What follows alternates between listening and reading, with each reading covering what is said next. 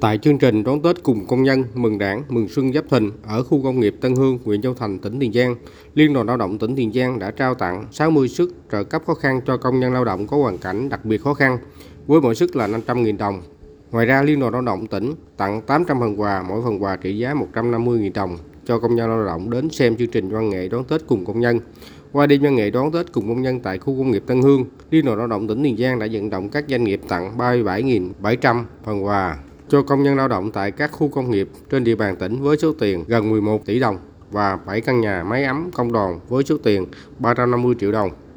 Tại chương trình đón Tết cùng công nhân mừng Đảng, mừng xuân Giáp Thìn ở khu công nghiệp Mỹ Tho và cụm công nghiệp Trung An, thành phố Mỹ Tho, các doanh nghiệp đã trao tặng hơn ba nghìn sáu trăm phần quà với tổng số tiền hơn một phẩy hai tỷ đồng cho công nhân lao động. Bên cạnh đó, Liên đoàn lao động tỉnh Tiền Giang còn trao tặng sáu trăm phần quà, mỗi phần trị giá một trăm năm mươi nghìn đồng cho tất cả các công nhân lao động đến xem chương trình, tổng số tiền là chín mươi triệu đồng, đồng thời trao bốn mươi suất trợ cấp khó khăn cho công nhân lao động có hoàn cảnh đặc biệt khó khăn.